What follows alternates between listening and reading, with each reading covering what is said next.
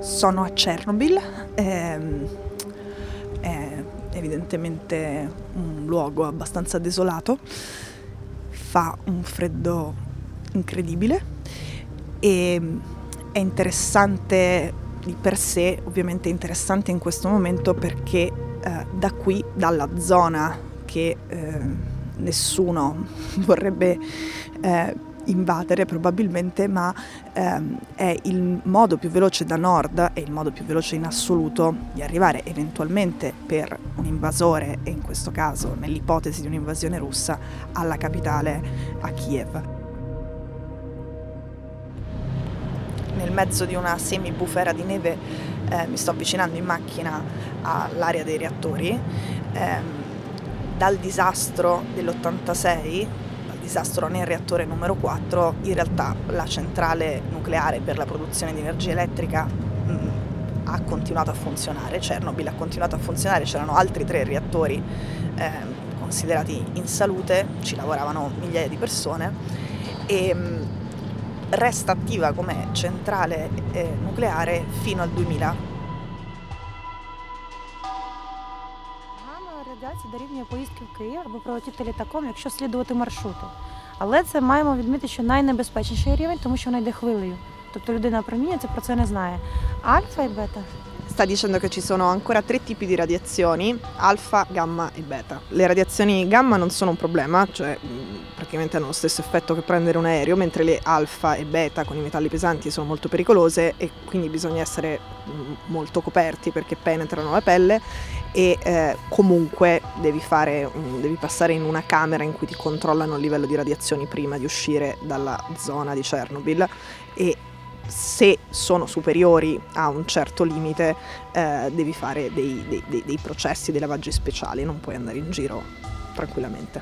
Se hai dei pezzi metallici nel corpo non puoi entrare e eh, ci sono vari posti di blocco, entri con uh, il tuo mezzo, la tua macchina, eh, io sono con una macchina che sarà an- controllata come me e i miei vestiti all'uscita, per controllare che anche ovviamente su, sull'auto non ci sia un livello eccessivo di radiazioni, e eh, giri poi dentro la zona di Chernobyl mh, dove ci sono vari posti di blocco che invece di controllarti patente e libretto ti controllano il livello di radiazioni che hai raggiunto fino a quel momento e nel caso ti scortano eh, gentilmente all'uscita. È assolutamente proibito eh, mangiare e fumare all'aperto perché sono due azioni per cui ovviamente eh, immetti nel tuo corpo un'aria contaminata. Altra cosa assolutamente proibita, toccare il terreno, poggiarci delle cose che poi ti riporti via perché a terra ci sono... È piena di cani, Chernobyl, perché a terra ci sono ancora uranio, cesio, stronzio, plutonio eh, che ti porteresti via o addosso eh, sulle mani o eh, con gli oggetti che hai poggiato a terra. Ok, sta suonando l'allarme, è diventato rosso il misuratore perché è tre volte il, nor- le radiazioni diciamo normali, eh, è zero virgola otto, zero virgola ottantasette, zero virgola ottantanove e dovrebbe essere zero virgola tre. Quindi adesso credo che andremo via, siamo vicini al reattore quattro, cioè al reattore della catastrofe, ci sono molti cani e cornacchie ed è coperto da eh, a, a, la, la copertura famosa fatta dai francesi anche con la collaborazione degli italiani, insomma, che dovrebbe durare cent'anni, poi ne serviranno molte altre perché ehm, queste radiazioni saranno completamente smaltite, si, si, si prevede in trecentomila anni.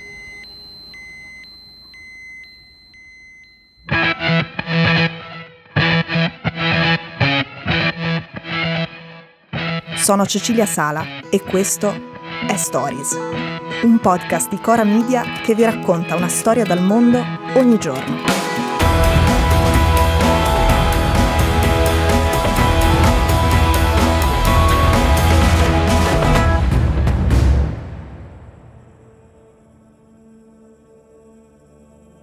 La zona radioattiva di Chernobyl è al confine con la Bielorussia, dove i russi stanno posizionando i loro gruppi tattici che si chiamano B T G. E dove preparano un'enorme esercitazione militare per questo mese. I B T G sono unità dell'esercito formate da ottocento soldati più fucili, artiglieria, carri, aerei militari, tutto quello che gli serve per combattere. In questo momento ci sono tra cinquantasei e settanta gruppi tattici russi posizionati al confine con l'Ucraina. Ed è la più grande concentrazione di forze armate che si sia vista in Europa da quando è collassata l'Unione Sovietica ed è finita la Guerra Fredda. Ieri il Dipartimento di Stato americano ha ordinato il rimpatrio di tutte le famiglie dei loro diplomatici che in questo momento si trovano in Bielorussia, proprio per l'inusuale e preoccupante aumento della presenza militare russa. Dopo Chernobyl sono sulla strada per Vilcia, che è l'altra strada, diciamo, dal confine bielorusso, dove i russi hanno schierato truppe e, e, e armi e dove si preparano a fare delle esercitazioni militari. Um, quella strada, quella che passa per Chernobyl, sono centosessanta chilometri, questa è un po' più lunga, eh, di una decina di chilometri, sono le due strade monitorate perché eh, se dovessero entrare i carri russi entrerebbero da qui, il resto è mh, bosco selvaggio dove, dove non si passa.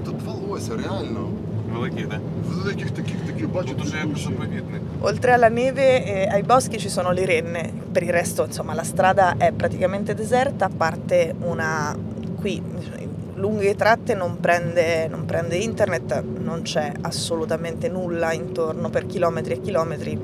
Stamattina c'era una tempesta di neve, quindi c'era una macchina rimasta bloccata da, da ore che non sapeva né eh, come chiedere i soccorsi né a chi, visto che i passaggi sono, sono pochi e, e rari. Тут здійснюється пропуск і оформлення осіб та транспортних засобів саме громадян України та Республіки Білорусь, виключно громадян України Республіки Білорусь, так як пункт пропуску між державами. Lui è il colonnello Yuri Shakhraychuk e questo di Vilcia è il suo confine. Il colonnello mi ha spiegato che qui negli ultimi tempi il flusso di passaggi di cittadini ucraini o di cittadini bielorussi è diminuito del settanta per cento e ovviamente non è difficile intuire il motivo. Adesso, fare domande a un militare in una situazione come quella in cui si trova l'Ucraina oggi è molto complicato perché sai già che, giustamente, non potrà rispondere in modo esplicito praticamente a niente. Devi fargliele comunque e poi cogliere se c'è qualche cosa che assomiglia a un segnale o qualche dettaglio interessante. Non siete preoccupati di essere... cioè, c'è metà del mondo che parla di un'ipotesi di invasione russa anche attraverso la Bielorussia, non... Siete preoccupati di essere pochi comunque alla frontiera o non credete a quest'ipotesi?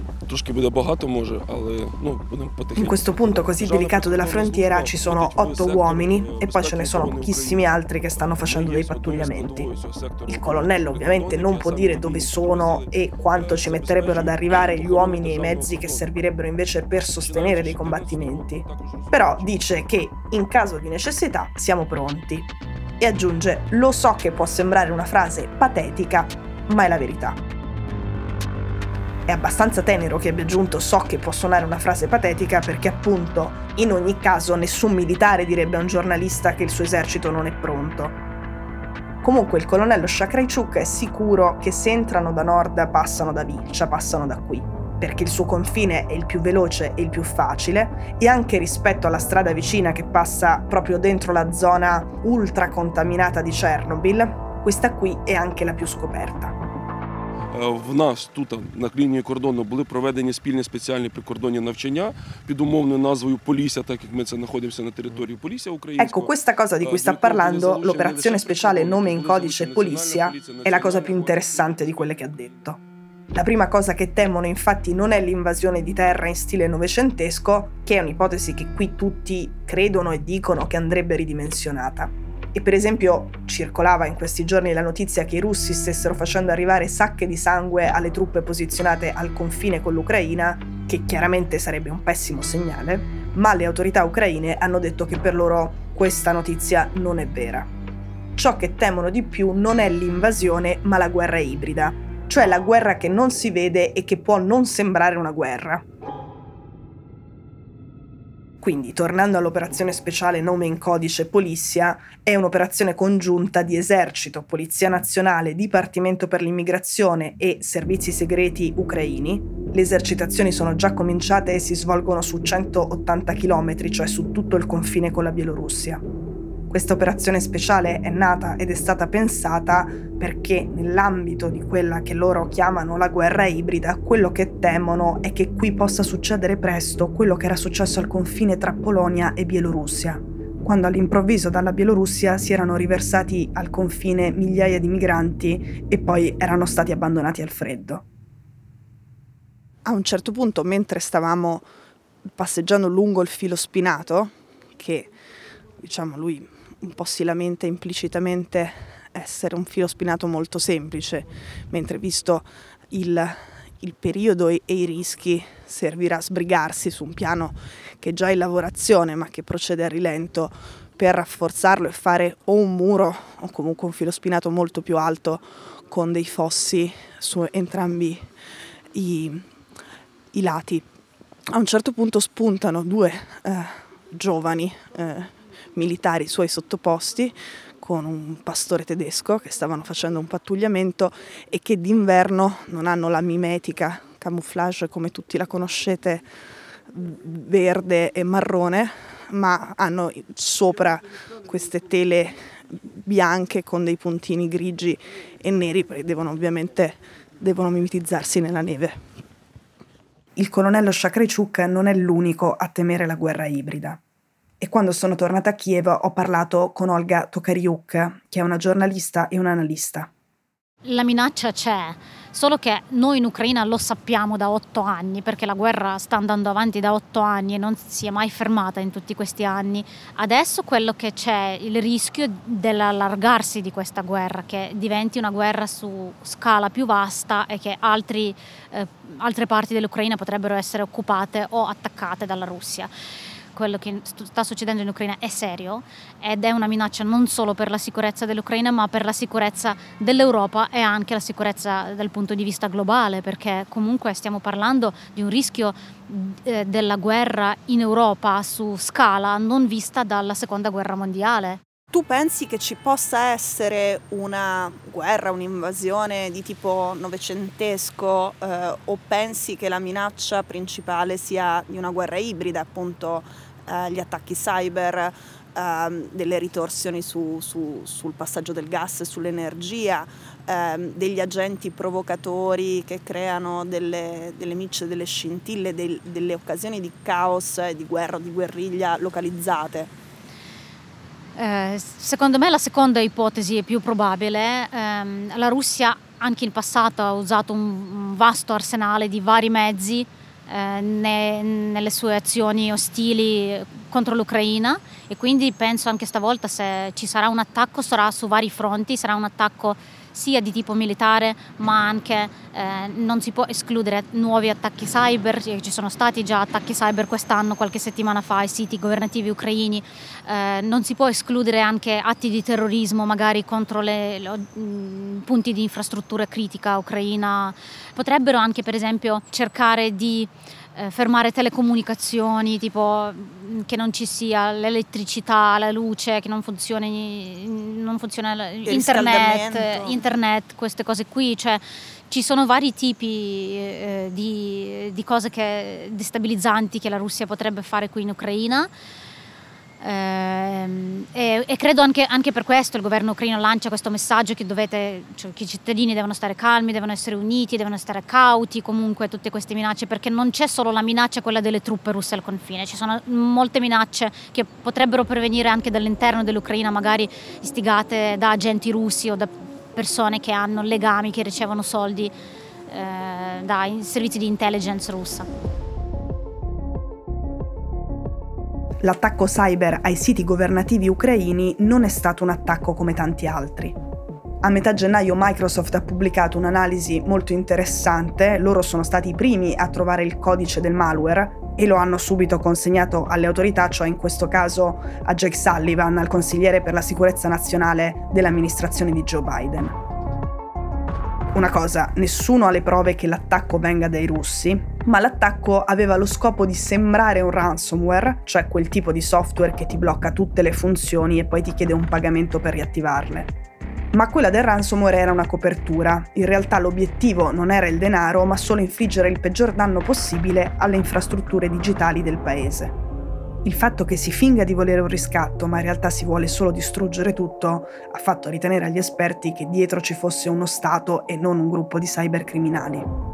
Poi si trattava di un software raffinato, particolarmente distruttivo e capace di continuare a diffondersi, di infettare molte altre reti molto rapidamente. I danni di un attacco così non si vedono tutti subito. E anche se ci lavorano in molti, nessuno ha ancora capito se il sistema sia stato davvero messo in sicurezza e poi esattamente fino a dove si sia propagato il problema. Oggi qui a Kiev c'è il premier britannico Boris Johnson ed è venuto anche per regalare all'Ucraina ottantotto milioni per aiutarla a rendersi più indipendente dall'energia che arriva dalla Russia. Ma soprattutto il governo di Bojo ha preso una decisione forte. La prossima settimana sanzionerà gli oligarchi legati al Cremlino che vivono a Londra o fanno affari lì. Come sapete, gli oligarchi che preferiscono vivere a Londra o a Parigi invece che a Mosca sono parecchi e sicuramente hanno preso male la notizia. Vista dal punto di vista dell'Ucraina, questa è una buona notizia e la cosa buffa è che adesso le riviste scandalistiche qui non si occupano d'altro che di questo genere di gossip, su mogli, donne, fidanzate degli oligarchi che si lamentano che per colpa di Putin non potranno più atterrare con il loro jet per andare a fare shopping, che dovranno liquidare la loro nuova catena di negozi di smalti sparsi in giro per l'Inghilterra o abbandonare il nuovo appartamento in centro che hanno appena finito di arredare. Con gli oligarchi che rispondono: stai zitta, cretina.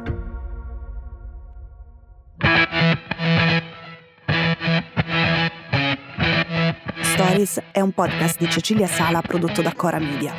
La cura editoriale è di Francesca Milano, l'advisor è Pablo Trincia. La producer è Monica De Benedictis. La post-produzione e il sound design sono di Daniele Marinello. La sigla e la supervisione del suono e della musica sono di Luca Micheli.